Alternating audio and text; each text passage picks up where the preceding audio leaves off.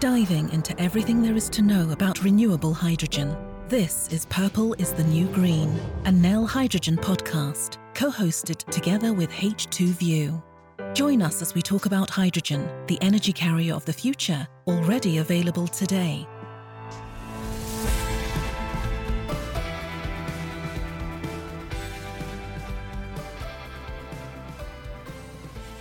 Welcome to another episode of Purple is the New Green. I'm Lila Asdell Danielson, and with me today, of course, is my co host, Rob Cockerill. Hiya. Today, we're going to be chatting with Nel's Senior Vice President of Corporate Business Development, David Bowe, and he's going to talk to us about colors, the various colors of hydrogen. So, purple? no, believe it or not, some of us in Nell can speak about more than just purple. Well, I'll believe that when I see it, or hear it, I suppose. Fair enough. No, today David is going to talk to us about brown versus blue versus green hydrogen. Now, I get the feeling this is a topic H2View has quite a bit to say on. So go on, Rob, impress me with your knowledge. no pressure or anything. nope, none at all. Just bear in mind, we'll be speaking with an expert today. Uh, right, okay, no pressure at all. And now I've probably gone a bit red, so we really are covering all the colours here. yeah, we, or rather you, really are. Thanks. So it's probably best if I leave the matter of colour coding to the expert today. But what I will say here is that this is a topic of real interest across the levels in hydrogen, from those just getting into hydrogen and trying to understand what brown versus green is, to the investors asking about the role of blue hydrogen as this bridge to all out green in the future. We see this a lot at H2View we're all agreed that green is the ultimate goal, but there's a lot of discussion and a lot of intense debate around the different shades along the way. It's one of those perennial hot topics in hydrogen. So it'll be good to bring some clarity to these colours for our listeners and to anyone out there who's ever wondered what they mean. That's a good point, actually. Some of our listeners may be wondering about the significance of the name, Purple is the New Green. And while it obviously plays on Nel's branding colours, I'm sure it'll all make more sense after today. I'm sure it will too. And hopefully, we'll be able to put some myths to bed for those hydrogen naysayers as well. A lot of critics jump on the fact that so much of hydrogen today is essentially brown. So it'll be good to get some colour on blue and green hydrogen from David. I see what you did there. And that sounds like my cue to get David on the line. David, thanks for joining us. well, thank you, thank you both for having me on uh, today. I certainly look in, look forward to offering some kind of overall market and even maybe some cor- you know business and uh, kind of now corporate and, and personal opinions on the color of hydrogen. I, I, love the play on words between the two of you, and I don't know that I'll be able to hang with that, but uh, I certainly look forward to answering uh, some very straightforward questions as it comes to uh, green versus brown versus uh, even blue hydrogen. Excellent. Well, you speak fairly frequently on behalf of Nel, so I'm betting a number of our listeners know at least a bit about you, but let's start there anyway. Could you tell us a bit about your background? Yeah, so spent some part of my career on the brown side, and you'll learn more about what that means here in, in, a few minutes. But you know, so I, I, came from before coming to Proton, which is our PEM electrolyzer division, based in Wallingford, Connecticut now I'm uh, serving a corporate role in business development for for Nel Hydrogen.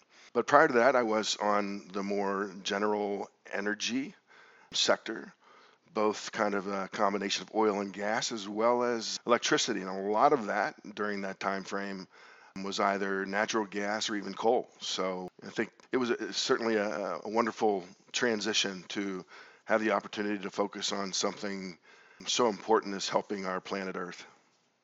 And what got you into the hydrogen industry in the first place? Uh, starting perhaps with uh, working with brown hydrogen, but then eventually into green hydrogen in general. What got you into it?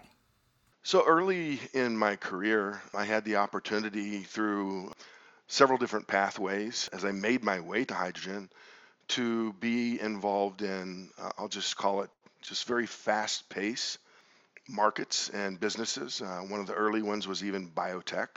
So here's a biotech guy now and now going to energy, going to hydrogen. So quite an interesting transition. But one of the things that I enjoyed was that fast pace and that high energy and just looking that things were on the cusp.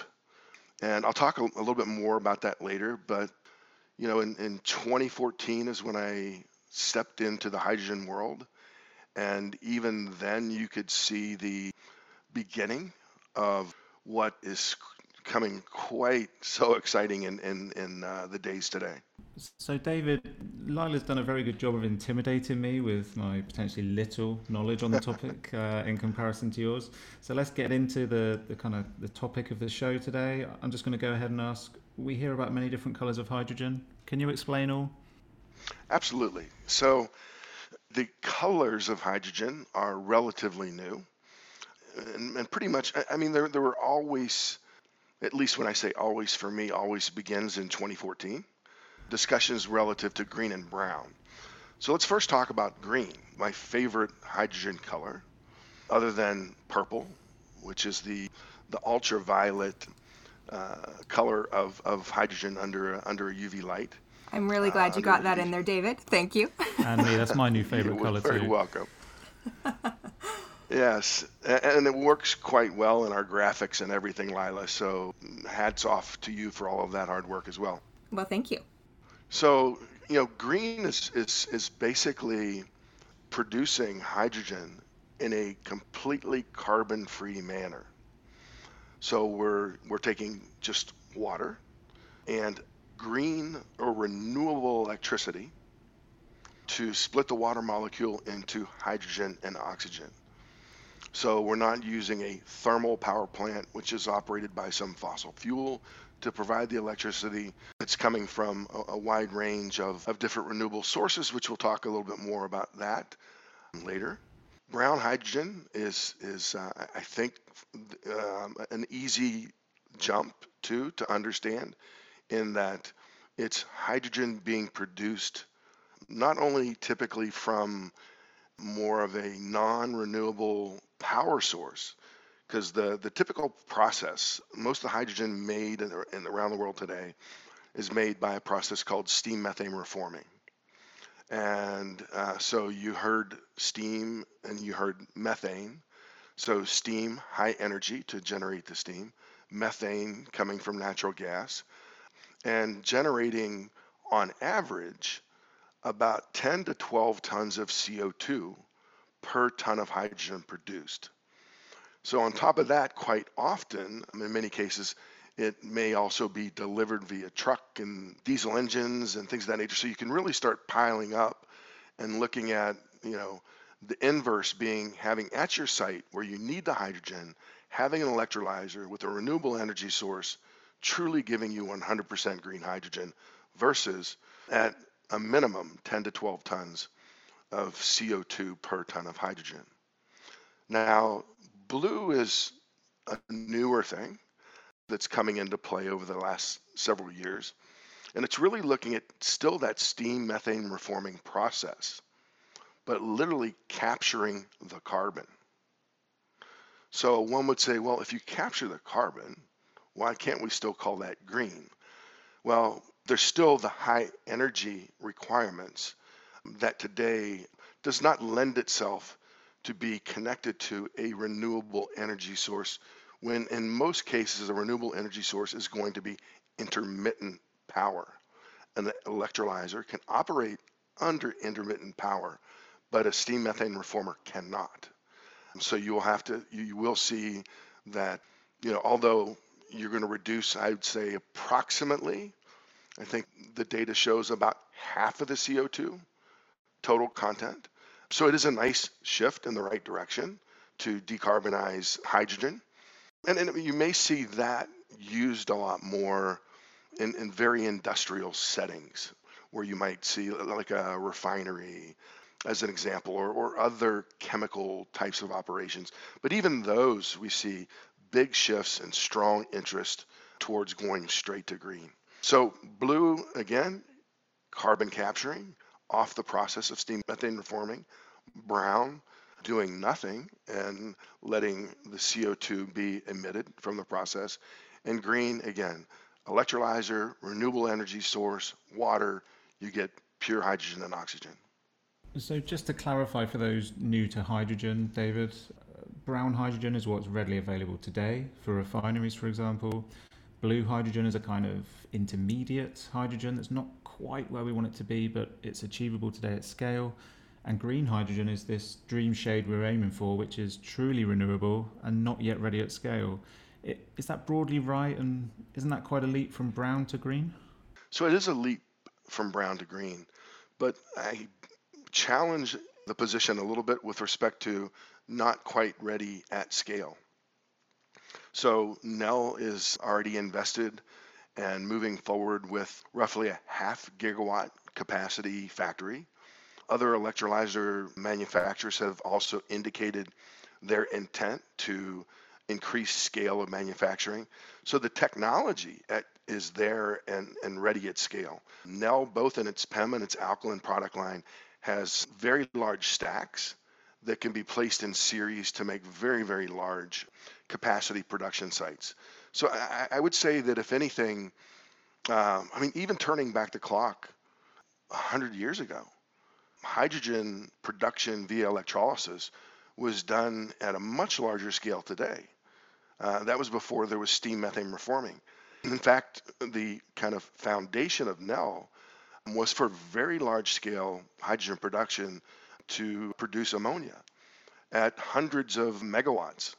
So you don't see installations like that today, but certainly I believe if we could do it do it 100 years ago, we can uh, do it today.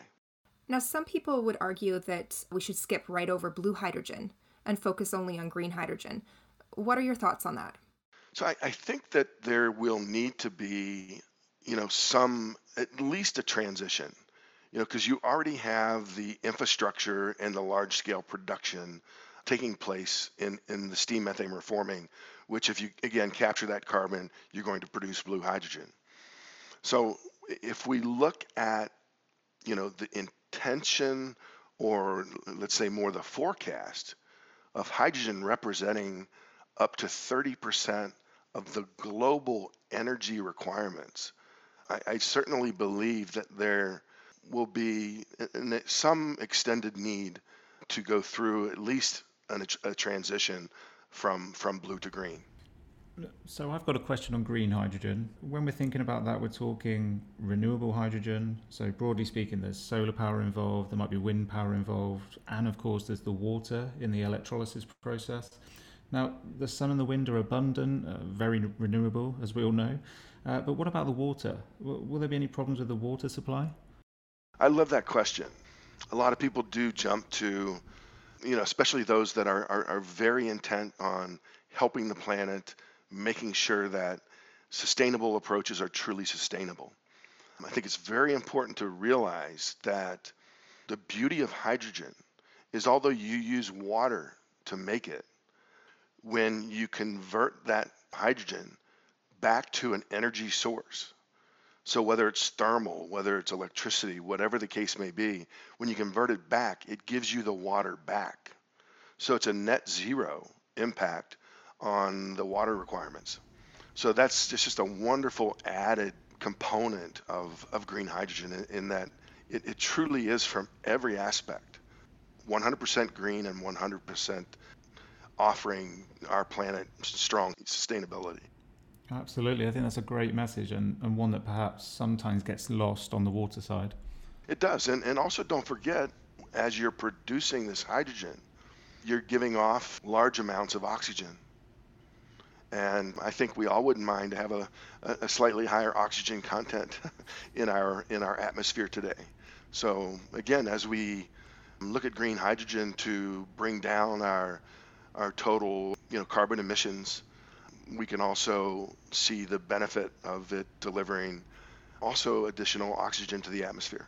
Now, David, you mentioned net zero in there, which is a, a catchphrase, if you will, that I think some people have, have heard quite a few times. And another one is fossil parity.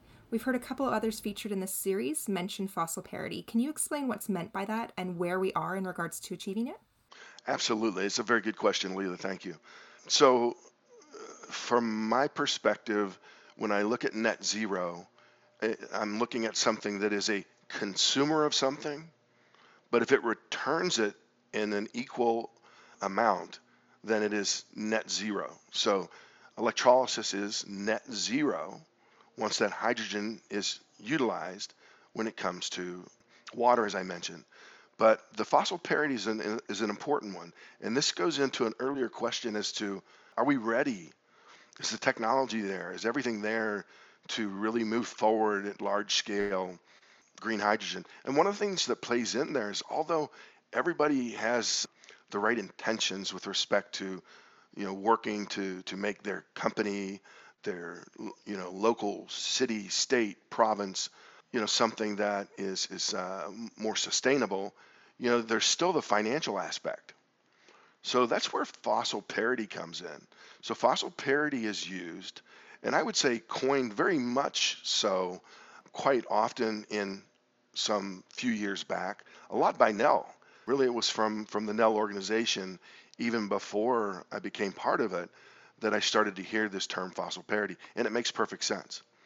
So, as we mentioned, natural gas is, is used in steam methane reforming. There, are, there are other fossil routes, um, including coal. If you look at uh, the country of China, more than 95% of its hydrogen is generated from coal, which has a much higher emission rate than, than even the natural gas, uh, which I think we, we all can understand. But really, what it boils down to is can you produce green hydrogen at the same cost as you produce it from a fossil fuel? Now, again, globally, most of that is natural gas, hence the steam methane reforming, reforming methane coming from the natural gas. And we already can see in many parts of the world, for a variety of reasons, which I'll briefly touch on, that we are already seeing fossil parity or better. So, in other words, companies that are using hydrogen today, brown hydrogen, made from natural gas in most cases, can look to green hydrogen as an alternative without increasing cost. And the primary factors that roll into that are the capex, so the cost of the electrolyzer, which has dropped by factors, you know, driven by innovations on NEL from both technology sides, from our proton exchange membrane, our PEM technology, and our alkaline technology, as well as the the scale that's needed. So all of this through supply chain, through innovation, the, the capex has dropped dramatically. And then the bigger factor even that sometimes can represent 70% or even more of the cost of the hydrogen is the operating cost or the OPEX. And in this case, for green hydrogen, it's electricity and it's renewable electricity. And with the wide proliferation of renewable energy into the global market today, it is it's bringing down electricity pricing dramatically. And that combined with the efforts and the results in delivering a much lower capex electrolyzer as well, or cost intensive electrolyzer, is allowing us to deliver on fossil parity or even better. I know that can be a little confusing. I hope it answered the question. No, thank you, David. That was a really good, thorough response. And I didn't want to interrupt you in there because you were in such a good role. But uh, I can confirm that fossil parity is indeed a term that was coined by Nel. Um, we heard in the uh, podcast with Bjorn that it's something that we're actually quite proud of of putting out there to the world. And, and it was Bjorn that I first started hearing it from, so that makes sense. that doesn't surprise me. I mean, I was just thinking, guys, we need to coin or take over some more phrases here because all roads clearly lead to now. I mean, throughout history. Uh, so, in your opinion, David, is it this net zero angle or, or status perhaps that makes hydrogen such a key part of the energy transition? Yes, absolutely. And and I think that you know as we move forward with more and more intermittent energy sources, so from renewable, from from solar, from wind. So those aren't the wind isn't always blowing, the sun isn't always shining. So there's already a need for some level of some form of energy storage and if you want to look at a clean approach to energy storage, hydrogen is the most diverse and offers the, the, the, cleanest approach to energy storage. I mean, we could, we could all think of a battery or large scale battery implementation, but there you're kind of shifting the environmental impact. So if you think about what's in a battery and they, they don't last forever, you know, if you tried to do 30% of the world's um, energy supply and try to do storage via batteries, we'd have a very different environmental issue to, to deal with. That makes a lot of sense. I'm going to bring us back a little bit. Um, you mentioned that you moved into the hydrogen industry in 2014. Has much changed in the industry in the last six years, and, and where do you see it going in the future? A lot has changed. It has changed in the direction that some of us that you know have been in the hydrogen industry for for quite some time. There's many that have been in it many many more years than than I have, but we've we, have seen a couple historical spikes where it looked like this this energy or this hydrogen economy or what I'll call kind of the the next industrial revolution comes into play. And it's just been a matter of not if, but when. And what's changed in the last six years, we're, we're starting to understand the when, not the if. And I mean, seeing sales pipelines increase by 100x or more talking now instead of uh, looking at big scale of megawatts to even gigawatt scale electrolysis facilities. It's just, uh, you know, the phrase I like to use is literally hydrogen moves at a pace that is sort of in dog years, not in our normal years. So if you think you understood hydrogen six months ago, it looks a little bit different today because it is changing and evolving and moving so fast. I love that phrase. And it actually leads me right into what I was just going to ask you about next, which is you know, you mentioned that you have always loved being in a fast paced environment and that hydrogen, you could see it, you could see the industry shaping up to be really, really fast paced. What would you say that it's like now? Is it still keeping up that uh, pace that you like? Oh, I would say that we're seeing just within this calendar year so far, even amongst the challenges with COVID. In fact, let me touch on that just briefly. We're seeing a number of countries around the world that are looking to green hydrogen as their stimulus, as part of their stimulus plan, you know, as we look to come out of this pandemic. And it's, it's quite amazing in that looking to stimulate their economy, but at the same time decarbonize. So, I mean, what a wonderful approach. And it really is, is driving the, the interest, the need, the demand. And I tell you, if you, if you are not in, if you're listening and you're not in hydrogen today, you need to come to it with a lot of energy because there is a lot going on and, and it is, it's uh, quite exciting. Absolutely, I think we'd all agree with that. And I'm loving the dog's years reference as well. I mean, clearly a lot has changed, uh, as you said, but do you think we still face the traditional chicken and egg scenario with hydrogen fueling and infrastructure? And, and if so, what do we need to break that? I think what we're seeing that addresses the chicken and egg scenario is we're, see, we're seeing over the past couple of years a big shift from passenger vehicles to more trucks, buses, fleet types of vehicles. So those typically are, you know, running very common pathways throughout a country or countries within Europe, uh, delivering goods. And it, it's much easier, you know, US as well, it's much easier to look at that very common pathway in these large distribution centers to look at where you would place fueling stations and how you capture more vehicles with one fueling station. So heavy duty trucks are on a big move. You know, we're working very closely and excitingly with, with Nikola. We're also working with Hyundai on projects for Switzerland and, and looking to move that also potentially into Norway.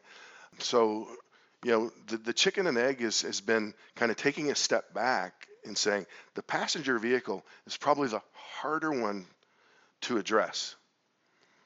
But this truck bus fleet is much easier in that we it's clear we understand where the fueling is needed and you can you know, eliminate more or less that whole chicken and egg. But at the same time, while you're addressing that, you're also helping to build out the infrastructure to support the passenger vehicles.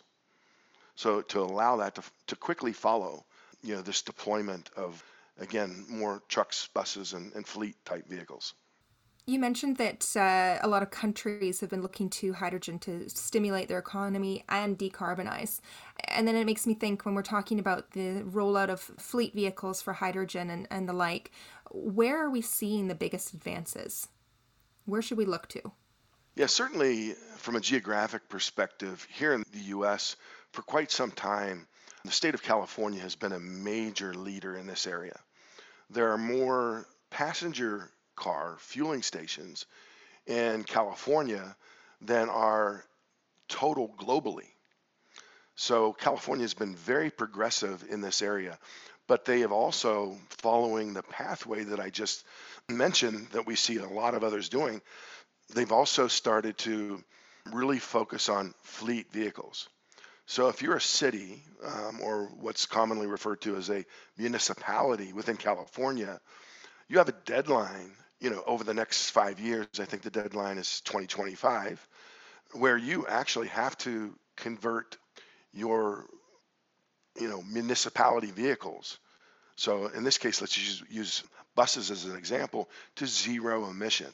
And we do know that there's the opportunity for, we've seen some battery buses out there, but it's, it's quite interesting when you look at, uh, you may, a battery bus may be cheaper than a fuel cell bus today, but what we see is the cost of the infrastructure is much more. So the more buses you need for your city or your municipality, the lower the infrastructure cost in going with hydrogen fuel cells than, than with batteries. So the big push in California, it's actually a mandate. So that's kind of, you know, you look at what I call the, the, the stick and the carrot. So the stick is kind of poking you and making you move forward in a certain direction. The carrot is incentivizing you. So we look to other countries eh, within the EU and, and within Europe and other parts of the world where there may be more subsidies and incentives than real regulation. But I think the regulation um, is coming. It's, it's on the cusp, and that will really accelerate certainly accelerate things in mobility. So, in terms of, you know, we covered there who may be leading at the moment. Uh, do you think there's anyone that should be naturally leading due to their inherent resources or uh, dynamics in the market? Well, I, I, would love to see more coming out of our, our um, home country for Nel. Uh, Norway has uh, a very large amount of renewable energy. Sometimes we forget that hydropower in most cases is considered a obviously a green power. There are no carbon emissions. So, I mean that, that's one area that is is our you know in our in our backyard that I, I would love to see a lot more um, happening there. We see strong activities and efforts and hydrogen policies being put in place in places like Australia, New Zealand, and and again a lot of activity a lot of activities in in a lot of the uh, European Union countries as well. And the UK has been quite impressive with their their activities. China are are, are very focused in in their hydrogen goals. They they uh, have kind of five-year plans, so they update and or revise their their kind of core central government approach and, and game plans. And hydrogen is very very big on their list. I, I would say there are not too many countries that aren't somehow looking at it whether it's to be a, an exporter potentially uh, of hydrogen, where they, a country that has very amazing both wind and solar profiles and can make very cheap renewable energy.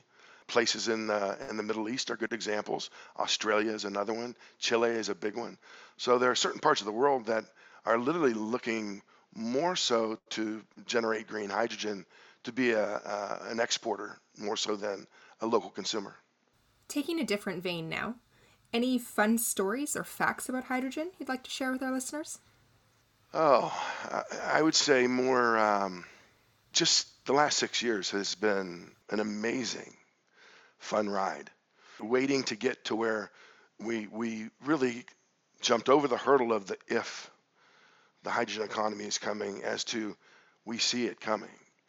And now it brings in a whole set of new and exciting challenges. And just to see now the way government, industry, uh, you know, everyone is, is coming together to help to, you know, expedite this process. It, I mean, for me, this this is fun. This is is very exciting. And um, I will say, until I became part of Nel, I did not know what the purple meant. so I think it's good for us to communicate that, to continue to communicate that. But it's um, that was that was interesting for me to learn that uh, when I became part of Nel. And one final question from me, David. Um, do you have any calls to action in hydrogen? I, absolutely, and and they are, you know, again, I, I read a lot of these technical and governmental write-ups and and quote unquote experts coming from the energy sector. And and talk about one of our earlier questions as with respect to you know maybe electrolysis at this scale isn't ready yet. And my call to action is more of a challenge for those of you that are looking at moving forward with hydrogen as part of your sustainability targets for your again for your company for your country for your city whatever the case may be. If you're looking at hydrogen the time is now. It's it's ready and we're ready to move forward. And i think people will be amazed at what nel can do at large scale in this area. And so any call to action would be if you're thinking about it let's start talking about it because we're ready today. I love that. I think that we could probably talk about this all day with you, David. Unfortunately, we're running out of time. Are there any key takeaways that you want our listeners to walk away from this podcast with? Going back to my dog years analogy, if you're someone that's already reached out to Nel and you've talked to us about projects or project opportunities, and maybe it's a year old um, you might want to re-engage because so much has changed and it's going to continue to change. Our next step that you'll be seeing coming out of Nel, as we've made dramatic uh, strides and, and, and, improvements in reducing the cost, the capex of electrolyzers. You're going to see much more coming now. As I mentioned, the OPEX or the electricity cost to convert that water into hydrogen and oxygen is the, the largest piece, and, and typically as much as 70% or more of the cost of the hydrogen. So, as I mentioned earlier, the cost of electricity is coming down, but now what Nel is also looking very closely into from a technology standpoint, what are things that we can do to be more efficient? How can we make more hydrogen with less electricity? So we are at the forefront of that. That combined with the significant capital cost reductions. Um, I think you'll find Nel being an amazing partner for your hydrogen needs moving forward. Well, thank you very much, David. And I have to say that I agree with you on that one for sure. You've given us a lot of great stuff to ponder, so thanks so much for joining us today. It was my pleasure. Thank you both. Rob, any last thoughts before we wrap up today? Well, I think we firmly put any uh, doubt to bed about the different shades of hydrogen with David's help there, and no more red faces here. I can confirm for listeners that you're definitely more purple than red, if that makes sense. I certainly am. Uh, I think my other takeaways would be that first of all, we've heard some cool facts and insights today, but secondly, there was an interesting note in there from David about the next industrial revolution. We so often refer to this as related to digitization and Industry 4.0, and that's been a pet topic of mine for several years now. I've spoken about it at several events around the world. But when you think about it, David is right, isn't he? The clean energies transition and the hydrogen economy itself is, in a sense, a whole industrial and societal revolution in its own right. And as David said, the time is now. So that's a pretty cool summary for this episode, too. It certainly is, and it's my kind of revolution. Thanks, Rob, and thanks again to David. As always, I'd like to thank our audience for tuning in to this episode of Purple is the New Green. If you like what you're hearing, don't forget to check out our website, nelhydrogen.com forward slash podcasts for more episodes as they're released. And you can also subscribe on Spotify, Apple Podcasts, or wherever you like to tune in. We're back next week with more hydrogen talk. Until then, thanks for listening.